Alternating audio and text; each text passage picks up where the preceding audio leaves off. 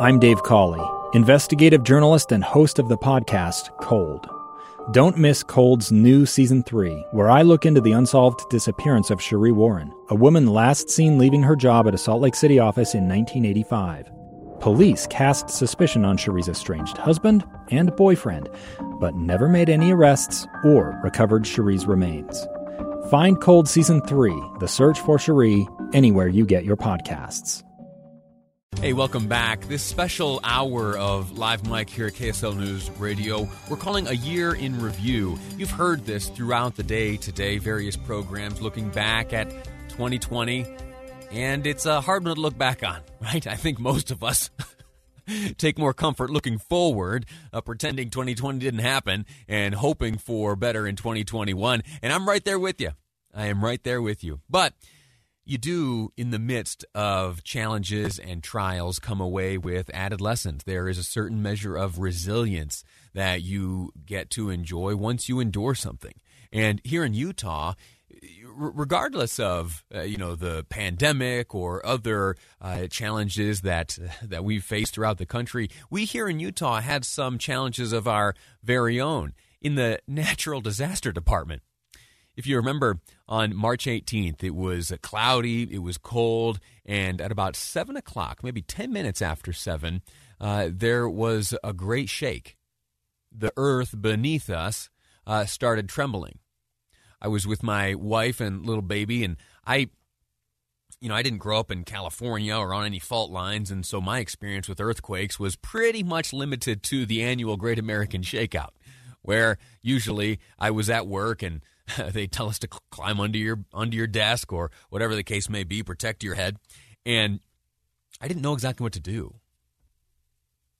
My wife did though. My wife knew exactly what to do. I was ready to jump into the uh, bathtub or run outside or uh, whatever. But she knew just what to do. Got us, uh, got us into a safe place, uh, kept our heads safe, and there we huddled until the ground beneath us stopped shaking. Well, here on the air, Utah's morning news was just beginning its third hour when the ground started shaking. Tim Hughes, host of Utah's Morning News, he on the air described the earthquake and then explained why for a minute and a half the airwaves here were silent. Breaking news on KSL. Uh, I'm sure many of you uh, felt what we felt just a few moments ago, and uh, we all, because of protocol, were asked to uh, leave the building, so we did, but are back inside now the studios at Triad Center in downtown Salt Lake City. Amanda Dixon working from her home. Obviously, there was an earthquake about uh, two or three minutes ago in Salt Lake City. We are doing what we can to search out any information we can get. Uh, Amanda, I have lived in Salt Lake City for hmm, 30 years, 40 years. Yeah. And I never felt anything like that. Here we can hear Amanda Dixon describing the earthquake from her home in West Jordan. You heard Tim Hughes uh, make reference to Amanda Dixon broadcasting from home, something she continues doing today due to COVID. Uh, but she here describes the experience from her home in West Jordan as she's going down the list of cities rocked by the earthquake.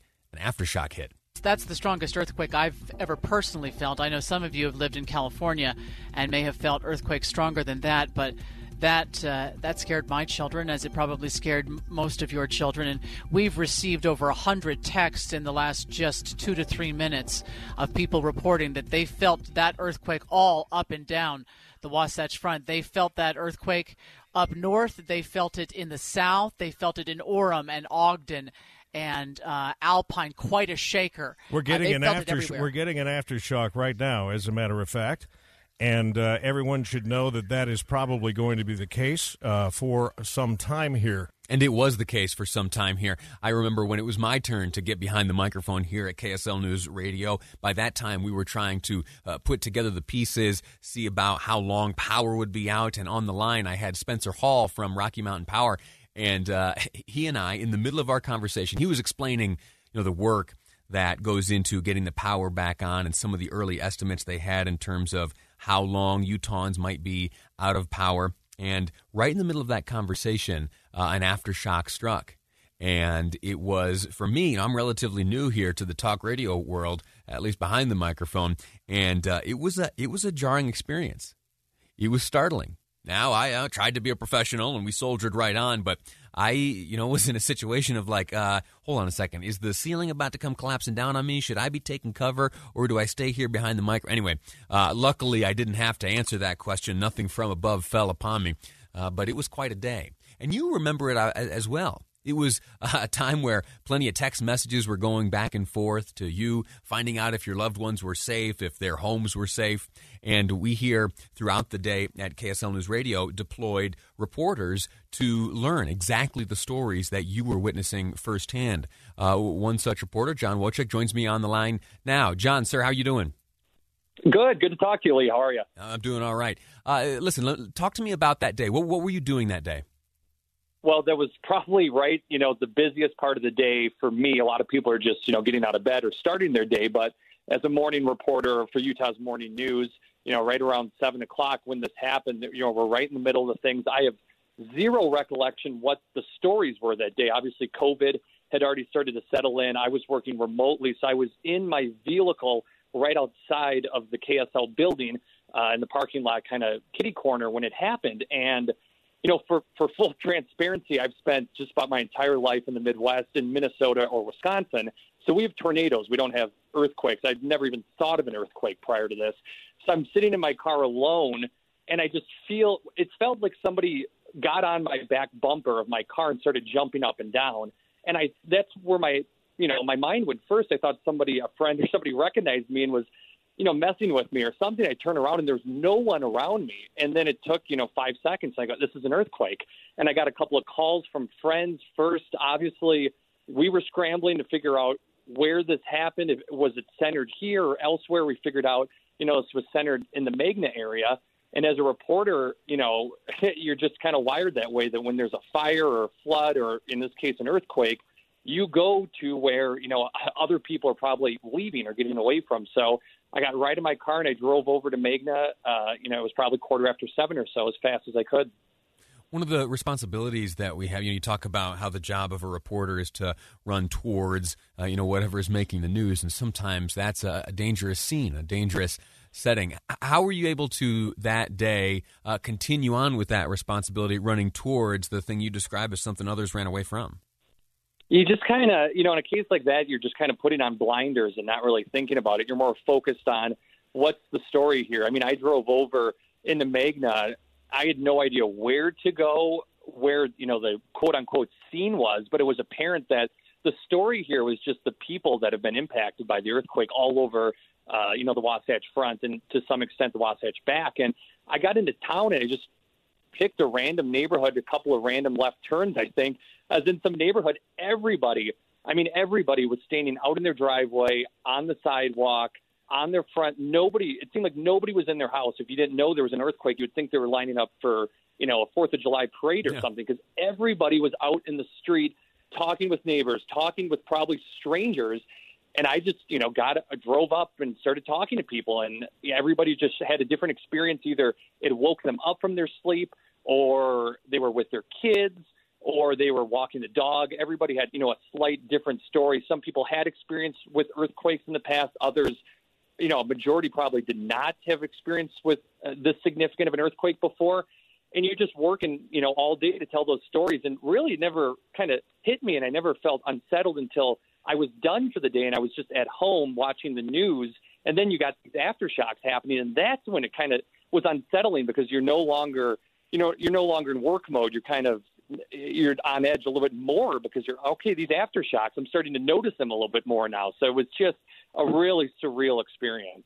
Outstanding. Uh, John Wojcik, thank you so much for uh, your work here at the station and, of course, on that morning of March 18th when the ground beneath us shook. Thanks again for this look back on 2020. Thanks, Lee. Appreciate it. We're going to continue our attention to what happened there on March 18th when the earth shook here in the great state of Utah. It was 7:09 a.m when the ground shook beneath us. We're going to take a break, and when we return, we're going to speak to a business owner whose building was devastated that day. Also, going to speak with a member of the uh, state. Uh, division uh, or the Utah Division of State History, talking about some of the historic buildings that were damaged, many of them. How's everyone faring today? We'll find out, getting an update ahead on Live Mic. I'm Lee Lonsberry, and this is KSL News Radio. Welcome back. A gun in the face. Then all of a sudden, they all kind of lined up they pointed their guns at me. And this is the point where I thought, I'm going to die today. Started two years of horror for an American in Venezuela. They said, You need to give us your phone and get ready because you're coming with us. I'm Becky Bruce, and I spent a year researching and piecing together Josh and Tammy Holt's story about their ordeal in a notorious prison. That's when everything started to turn bad. We had another pound on the door. Boom, boom, boom. And there was the police once again. You can binge all of the episodes of Hope in Darkness on KSLPodcasts.com or wherever you get your podcasts.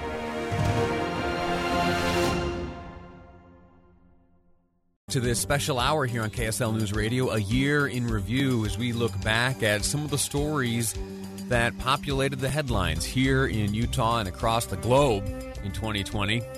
Yeah, I, I know. I know most of them are COVID related. Well, here in Utah, we added a few extra stories, not so COVID related. We're taking a look at them now. Natural disasters struck here in the state of Utah. It was mid March that the earth shook beneath us.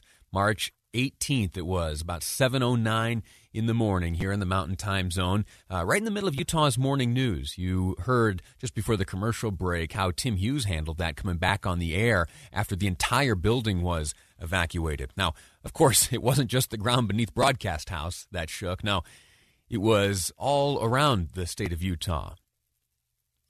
Concentrated in magna there was damage to buildings homes a trailer park with about 42 homes within it, uh, nearly every one of them damaged. We've had contact with uh, some of them over the past couple days preparing for this, and tragically, uh, some of those homes have not been put back together. Some corners of the park there, you can see the damage still lingering today. And businesses were impacted. Joining us now is Danny Colosimo, owner of Colosimo's Market and Sausage Factory. Uh, your factory, unfortunately, sir, was forced to close for a month. Tell us what happened.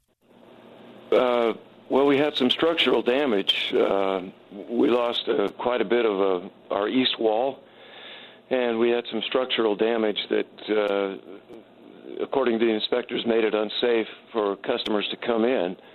Um, and it was it might have been a couple of months before we were back up and running.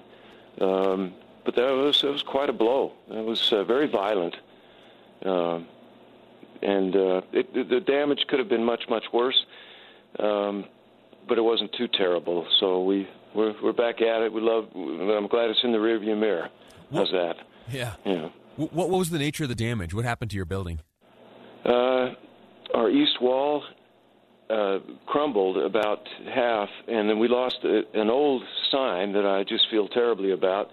It was a good sized sign. It just broke into pieces uh, that, that was on that wall, and we're looking around to try and get it replaced. But uh, we lost quite a few bricks. We lost our power. Um, uh, had a few cracks on the inside, but uh, it was. Uh, I, I didn't think it would happen. I mean, I felt the earthquake, and I, when I went down there, I was very surprised that uh, that we had the damage that we did.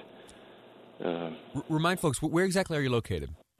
We are at uh, 90th West and Main Street in Magna, 2700 South. Right, right there in the middle of it. Yeah, yeah, yeah. It was. Uh, yeah, it was like it really was like somebody, and I say this, it was like somebody picked the town up and just dropped it. It was really a, it really shook us really did. You, as as a business owner, there, you're you're more than just a business owner. You're a member of a, a community. What was the sentiment uh, amongst your, you know, the fellow members of the business community and residents there? You know, if it's possible for something like that to be a positive experience, uh, it, it was in that regard because the customers and and all of our people, they weren't really concerned about the physical structure. They wanted to know if we were okay, and you know that's just worth all the money in the world. And the community really pulled together, really did. And from what I understand, there was one injury, and it was a woman about 86 years old that the doctor had set her arm, and she broke her arm when she fell out of bed. But other than that, I don't think there were any injuries. And uh, but the community really came together. Very, very proud of everybody out here, and the extended community as well. I know it's a tough question to answer uh, clearly in the midst of like the COVID era as it's impacted everyone's business. But how's business been since you were able to reopen, getting that wall repaired? Very good. Business has been very, very good. Uh, we've been fortunate. Um, community support, again, has been just terrific. And uh, I will say this on March 17th, the night before the quake, I remarked to my brother, uh, I said, you know, we're doing pretty well considering the virus and everything that's going on. And then we got uh, the quake the next morning. Yeah. But uh, we're, we're doing we're doing well. We're very very happy with the way things have gone. Outstanding. We've been speaking with Danny Colosimo, owner of Colosimo's Market and Sausage Factory. He, uh, his business and building the day of the earthquake in mid March uh, lost a wall. Took him some time to get back up and running, uh, but have since uh, re- recovered and business is uh, going well despite all the exterior challenges that we're facing. Uh, listen, Danny, thanks so much for your time. Congratulations on getting back up and running, and thanks for your story. Well, thank you, and we appreciate everybody that uh, was concerned, including you guys, and, and we're very grateful. So thank you. Very good. Thanks a lot. Uh, I'm going to have a conversation now with uh, with Chris Merritt. He's the State Historic Preservation Officer with the Utah Division of State History. It turns out that along the Wasatch Front, there are a number of historic buildings which were damaged to get a sense of what happened that day and how uh, recovery efforts have gone. Welcome to the program, Chris. Chris, welcome to the program. Yes, I appreciate it, Lee. Uh, t- tell me what, what happened that day from, from your perspective. The, the the buildings which you oversee. What uh, what happened to them? Yeah, so our office, you know, we work for the state, and so our mandate is to kind of be the the tip of the spear, so to speak, when it comes to historic preservation efforts statewide. And you know, much like your last guest, Mr. Colosimo, I was actually in the Rio Grande Depot downtown during the earthquake, and and this poor building is still in bad shape. I'm in it today. Um, probably not going to be fully occupied for a while, but you know what we saw in downtown Magna. I took a team of my staff out there uh, the day after the quake, went through documented 22 historic buildings that had received you know, fairly significant visible damage. And we were coordinating with both the state and county emergency management office. And so my team, uh, including architectural historians and a licensed architect, we kind of spread throughout Salt Lake Valley where the majority of the damage is. And within about a day of doing survey work, which is just drive by, we didn't do internal work, we identified over 160 damaged historic buildings. And, you know, when we say historic, they're over 50 years old. And, you know, about that time, you know, the state was still building unreinforced masonry, so brick or stone without a, without internal supports, and so those are the buildings that took the majority of of the hit from the quake. Have there been resources available to you to you know put those buildings back together? And were uh, you know within the 100 plus buildings you identified as having been damaged, were, were any of them so so greatly damaged as to render them like uh, unsafe to occupy?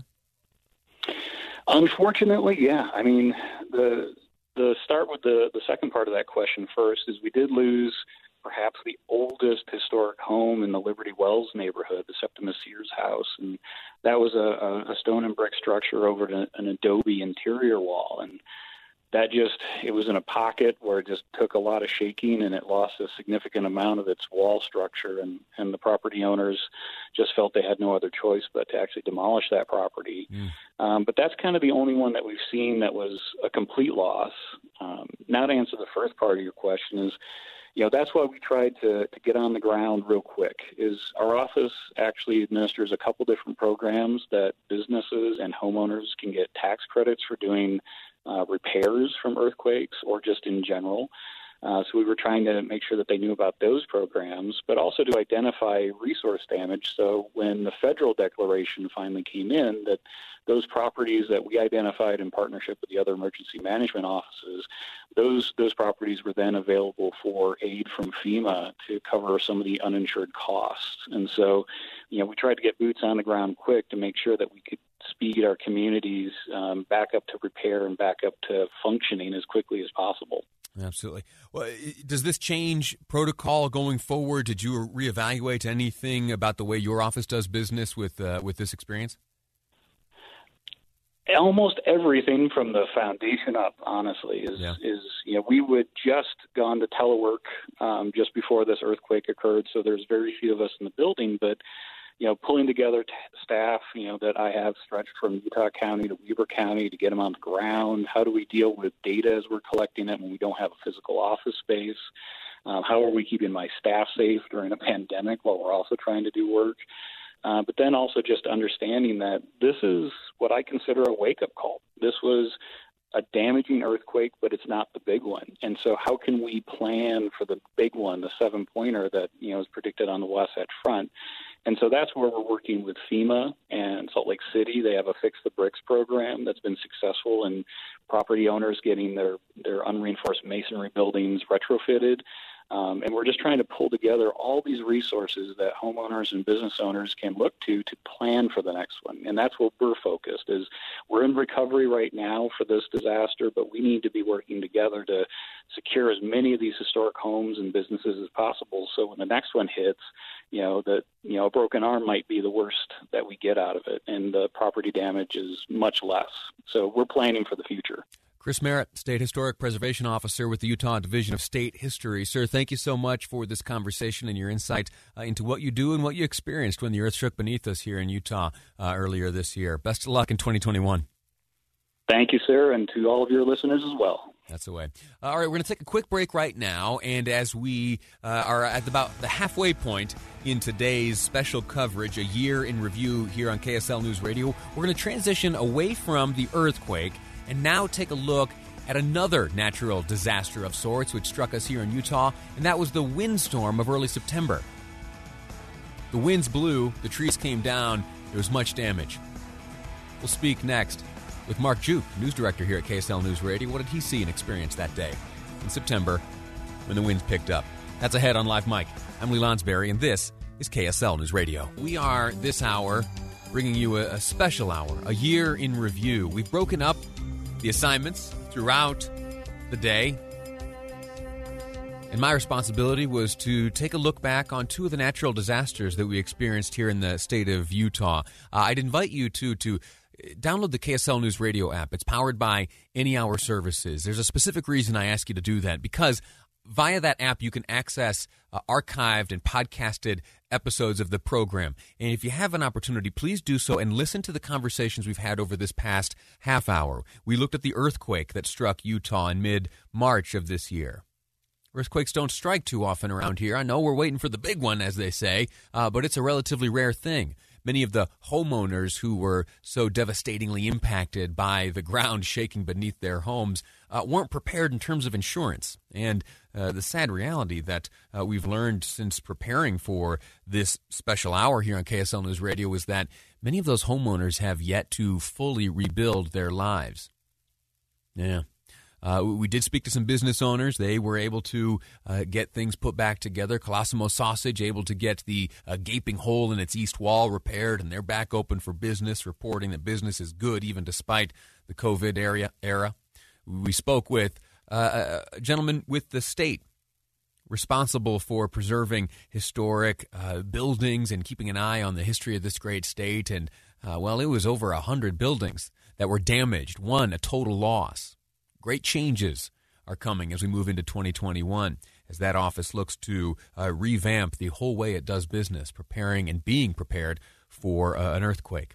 But again, that was not the only natural disaster to befall us here in the great state of Utah. If you can remember, early on September 8th of this year, the winds picked up.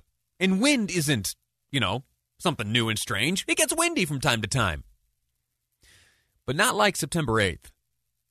Nearly 200,000 homes lost electrical power. Thousands of trees, thousands of trees across northern Utah were toppled. In fact, uh, John Wojcik, as you know, was responsible for reporting on the day of the earthquake. He also uh, drew the straw that had him reporting on the day the winds picked up. This is John Wojcik with KSL News Radio, and I am reporting from what has essentially been like the scene of a hurricane here throughout uh, Salt Lake County and Davis County in northern Utah today. And I want to just give a little bit of a, a brief update on where things are at. So, right now, I'm reporting from the spacious confines of my KSL vehicle, just for the reason being so you can hear me in a second, I'll step outside and show you some of the damage. I'm in Centerville right now at Taylor Elementary, and I know throughout Salt Lake it's been bad, and of course here in Davis County as well.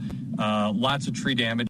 Mark Juke joins me now, news director here at KSL News Radio. Uh, Mark, first let me say thank you so much for joining us. I've been a huge admirer of yours for years and years, dating back to my first stint here at KSL News Radio. I can remember traveling the country, chasing down uh, presidential candidates, uh, and also a beautiful trip to Washington, D.C. with uh, Honor Flight. Wonderful stuff. You were an absolute expert. When the winds picked up on September 8th, uh, what do you remember from that day? Well, you know, you mentioned that John drew the card. Everybody drew the card that day to uh, cover the uh, the aftermath, especially of that wind. It's one thing in the middle of it, uh, and, and of course we were out in the middle of it reporting because that wind, as you remember, went late into the morning. Uh, I dropped into Salt Lake and right off of Interstate 80 uh, onto 7th East, so where the Nibley Golf Course is. Sure. And as I looked and saw the Nibley Golf Course, I mean, I don't know if literally, but my jaw did drop. I was stunned at the uh, the number of trees that were uh, bent over and blown over, uh, the damage, not only to the trees but to the things on which those trees fell. And just next to the, the golf course was a, a man who was out surveying damage to his roof. Talked about how they kind of huddled for the night uh, through the morning. Uh, he and his young family, and just thought, well, we don't know if this house is going to stand or not. And a lot of people had that experience. Now, Interesting enough, interestingly enough, I grew up in Davis County. We've had these winds before. Uh, I don't think quite as severe, but the thing that I noticed different from this uh, pattern as well, it was much more widespread. Usually, when those winds come in, you know, it, it comes like through kind of over the mountains or through through Weber Canyon and kind of pushes out that way, and you get a little ways away from it, and people you're kind of like, oh, what winds? This was widespread. Yeah and this, in fact, even hit up uh, in the Wasatch Back where I lived, where you were usually protected protected from that. I had some neighbors with some roof damage. We had some tree damage. So this was, I think, the most widespread, and it was severe, and it was. Uh, it was one of those things on the other side, on Sixth East, on the other side of Nibley Golf Course. You couldn't hardly navigate going through because there were power lines on the ground. There were poles partly, partially bent over. There were trees. There was debris, and people were just out trying to figure it out. And I, uh, I, I saw a new version of a compact car. a spruce fell over on top of a car, so it was a wild event. You, you, mentioned the the trees and the toppling of the trees. I think that uh, in terms of the imagery that we will carry with us as the you know the years go by, when we look back on September eighth and the wind that came through, it's the image of those toppled trees, uh, the giant giant trees. Uh, say in Liberty Park, so many of them went over that have been growing for decades and decades and decades. Massive massive trees with their root systems uh, upended. Uh, just a, a dramatic dramatic scene. Uh, talk to me about this. You you are in charge of the deploying of resources here in the newsroom for KSL News Radio. At some point that day, a decision had to be made. We had we were assessing what we were learning from you know various portions of the valley and Wasatch Back. You mentioned. Uh, wh- when did it go from just a, a windy day to oh my gosh, this is something different? Well, I I honestly think that was early in the morning. We realized this was something that we needed to get on really quick, and and especially. Uh, share information. Luckily, we have that availability. We have people who are able to text into the show and give us information. We have access to uh, to civil leaders. We have access to, as you mentioned earlier, you know, with the the earthquake, uh, people like Rocky Mountain Power, uh, which is a, a, great benefit, and that kind of helps us put together and maybe at least prioritize where we send people. But I think, you know, in covering a news story, uh, it's always been it's we have to be able to provide official information, but it's always been about the people and the impact of stories on people's lives. And so it was important for us to get out and kind of and find these people. Yeah. And I, I want to mention one more image. Please. Uh, I happened to go to the Fort Douglas Veteran Cemetery, and these were trees that were hundreds of years old. Um, and and they were, I, I bet, more than a dozen were these huge trees. Trunks probably six feet across. I mean, they were massive trees. And they came down, and, and uh, not only did they damage some monuments and fencing on the ground and some headstones, but they had pulled up a lot of ground around these mm-hmm. graves. Mm-hmm. And, and fortunately, I didn't see any like vaults or anything like right. that. But it was interesting. The uh, the caretaker of the cemetery, uh, the veteran himself, was uh, devastated. You know, by that. It's just like this is a this is sacred ground, and look what this this wind did. Yeah, wind is no respecter of persons, certainly alive or dead. Uh, listen, Mark, thank you so much for sharing this experience with us. I, I want to expand on something that John Wojcik said before uh, the commercial break, and it was that uh, that reporters one of the jobs that they have is when given an assignment, it is to follow that story wherever it takes you. And in these two examples that we've shared, that of the earthquake and of the windstorm, in very real terms, that assignment led them towards danger. That the assignment was to uh, run towards the danger when other many others are are fleeing. And I, I, congratulate you and thank you for for knowing that and for being one of those who are out there yourself and deploying others into situations like that. I, say that myself as someone who sits in this warm, comfortable studio all day, and when uh, things are scary outside, I get people to call in. I'm not going out there, uh, but you and yours, sir, you do exactly that, and I admire you for it. And I uh, am sure the community too is grateful for what you do. Well, thank you, and I will say that you know even with the reporters going into those areas, safety is top of mind, and always, and they're they're professional enough. They they work on safety, and they especially know they not to get in the way of the people who really need help. First, last, and always, Mark. Thank you so much uh, for your report there. That again, Mark Juke, KSL News Radio news director, discussing some of the decisions that were made and some of the sites that were seen on that day, September eighth, when the winds picked up here in Utah. We're going to take a quick break, and to wrap up this special hour, a year in review, looking at some of the natural disasters here in Utah, we're going to speak to a homeowner, Lynn Layton in Centerville, who had a tree come through their roof. Imagine that. What was that experience like, and how has life been since? Have they been able to patch up the hole? We'll find out. Homeowner Lynn Layton, my guest next on Live Mic. I'm Lee Lonsberry, and this is KSL News Radio. Welcome back to Live Mic. I'm Lee Lonsberry. We are into the final segment of this special hour, a year in review, looking back on some of the headline making events here in the state of Utah and well beyond. Uh, we have discussed two natural disasters here in Utah, starting with the earthquake of mid March, which had a, an epicenter there in Magna, Utah, shook us, scared us, opened our eyes let us all know that uh, you know we might not know so much about how to uh, appropriately respond to an earthquake.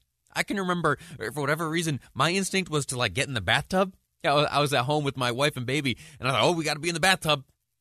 I don't know. I, I, don't know where I picked that up. Or uh, then the instinct was, oh, got to get in the door frame. Yeah, I don't, I don't know. I'm not sure where I picked that up. Ultimately, what we learned uh, later in the day, and now is, I think, a piece of advice ingrained in all of our minds as we remember the fear uh, and the feeling of the earth shaking beneath our feet. That what we must do is protect ourselves from falling objects. You don't want to run outside, uh, there could be things coming off the building. And if you are able to get beneath uh, a table or a counter, protect your head. That is the wisest move when you feel the earth shake beneath you. We also discussed the windstorm, September 8th. Late in the night of September 7th, early morning September 8th, the winds picked up. The highest gust recorded at 100 miles per hour. Power outages affected 200,000 households. One man lost his life. A truck driver, the door to his cab swung open due to the high winds, knocked him to the ground. He was killed. Many of the roads were closed, many schools were canceled, and the temperatures. you remember remember the temperatures? 90 degrees, I think, was the high on September 7th. And as that wind showed up, the temperature dropped some 50 degrees down into the 40s. Even some snow flurries reported in Salt Lake City. National Guard was called. Last time the guard was called for a storm was when there was a windstorm in Davis County dating back to December of 2011.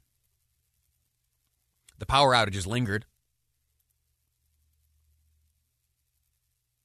Still thousands of households without power over a week after the winds picked up. This windstorm was such a big deal, it has its own Wikipedia page. That's right. You want to learn some more of the details? 2020 Utah Windstorm is the name of the Wikipedia page. Yeah. Well, some of the damage uh, was felt in the homes of Utahns. one of the indelible images from that day and the days following are the upended trees and the branches littering the streets. Well, it wasn't just the streets upon which those branches fell or those trees were toppled over, but also onto homes. In fact, on the line now, uh, we're joined by Lynn Layton, a homeowner in Centerville, who had a tree topple uh, onto onto his family home. Uh, Lynn joins us now. Uh, Lynn, how are you? Welcome to the program. Good. Thanks. Good to be here. T- tell me what happened to your home uh, on that September 8th morning. Well, I was enjoying, well, I was trying to enjoy a little sleep in the morning, and I could hear the wind out. About 6.30, I heard uh, a big crash. I went out, and a maple tree had gone right through the, the third of the tree snapped, came through the center of my neighbor and my house. Went in, told my wife what's going on, and then uh, 15 minutes later, we heard another crash we both looked at each other and uh, I said that didn't sound good. So we walked in the living room and uh, there was a three foot branch sticking through our ceiling, came through the roof. You mentioned yourself and your wife. Anyone else home at the time? Oh no, just the two of us. Wow. Uh, when you looked up and saw that tree coming through the roof, what'd you think? Well, it was crazy because it's a ten foot window I have right there where where that you know that room is, and uh, that was one of my greatest fears has always been those winds because I haven't I face east okay. and uh, but no no broken glass so I was really blessed really blessed and, and uh, I should ask uh, I should have asked earlier no injuries right you and your wife uh, remain safe your neighbor okay no yeah no na- no injuries uh, just you know got together and started cleaning up so it turned out okay we're speaking with Lynn Layton, a homeowner in Centerville, who on September 8th uh, awoke to some crashing and banging and ultimately uh, found found half a tree coming in through his living room roof. Uh, what was the extent of the damage? How bad was it? Well, it you know it came through the roof into the through the ceiling, um, so it you know it did penetrate into the house. It took shingles. Um, but other than that, you know, we had a fence go out. We had an arbor that got smashed. Um, working through the process with the insurance company, I was able to get a new roof. Uh, everything got repaired. You know, not in the time frame you always want, but it got taken care of. And so, you know, hindsight. Yeah kind of feel blessed at this point. On that day, when I, uh, I to try to stay in some semblance of shape, I, I run. I'm a jogger, and uh, as I was out running along the streets where these uh, branches littered left and right, and the trees were upended. And I saw uh, firsthand so much of the damage. My my my thought was, uh, you know, any one of these uh, bits of damage on its own could probably get repaired uh, fairly quickly. But when it is neighborhood after neighborhood sustaining a very similar type of damage, I can't imagine uh, how you marshal the resources in such a way that the that the companies and the builders and the people with the skills to address this damage.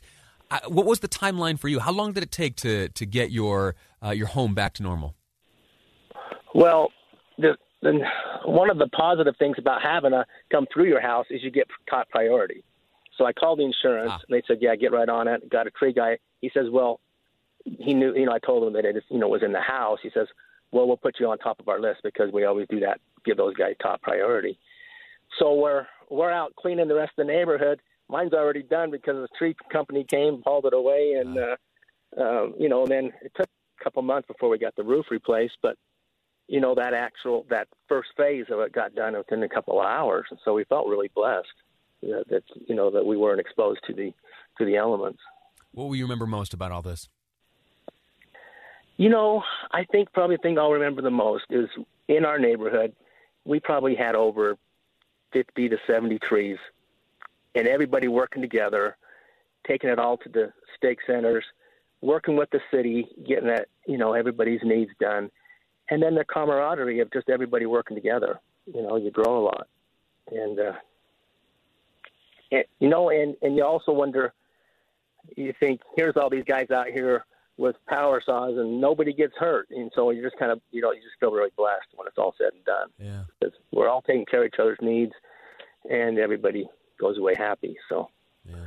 Well, listen, Lynn, I am glad that you, your wife, your family, your neighbors, and friends all uh, are safe and uh, that things are repaired. And honestly, the lesson that you just described to us may be, uh, you know, the, the silver lining the most important thing to come away from this whole deal with that there are communities that when a trial faces everyone, uh, those same everyone's come together and, and, lend a hand with one another. And uh, as you mentioned, out there working with some dangerous tools, everyone came away from that pretty safely. That's uh, likely uh, indicating some sort of higher power or something. Uh, listen, Lynn, thank you so much for your experience sharing it with us. Uh, I'm glad to see things are back in order. best of luck here in 2021. Thank you, Lee. All righty. We're going to take a break right now. Wasn't that a good point that he made? Uh, and, and I'm glad he brought it up because we saw it exemplified in both the earthquake and the windstorm. When trouble befalls us, we do come together. Quick break. When we return, I want to share with you some of what I have learned this past year, 2020. Some of the lessons. What has 2020 taught me this challenging year? I'll share with you what I've learned next on Live Mic. I'm Lee Lonsberry, and this is KSL News Radio.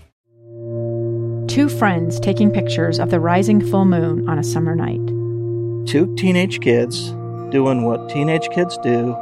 When a stranger with a gun and a death wish changed everything. It was violent, it was senseless, and I will never understand it. I will never accept it. I'm Amy Donaldson, and unfortunately, we're all too familiar with stories about how violence shatters lives. But what we rarely see is how they are rebuilt. In a new podcast, The Letter, we relive tragedy but only so we can hear the rest of the story the struggle to reclaim lives, the realities of grief, and the possibilities of forgiveness. I believe in miracles. Sometimes I thought, there are no miracles. Yeah, there are, and this is a big one. Follow the letter at theletterpodcast.com or wherever you get your podcasts.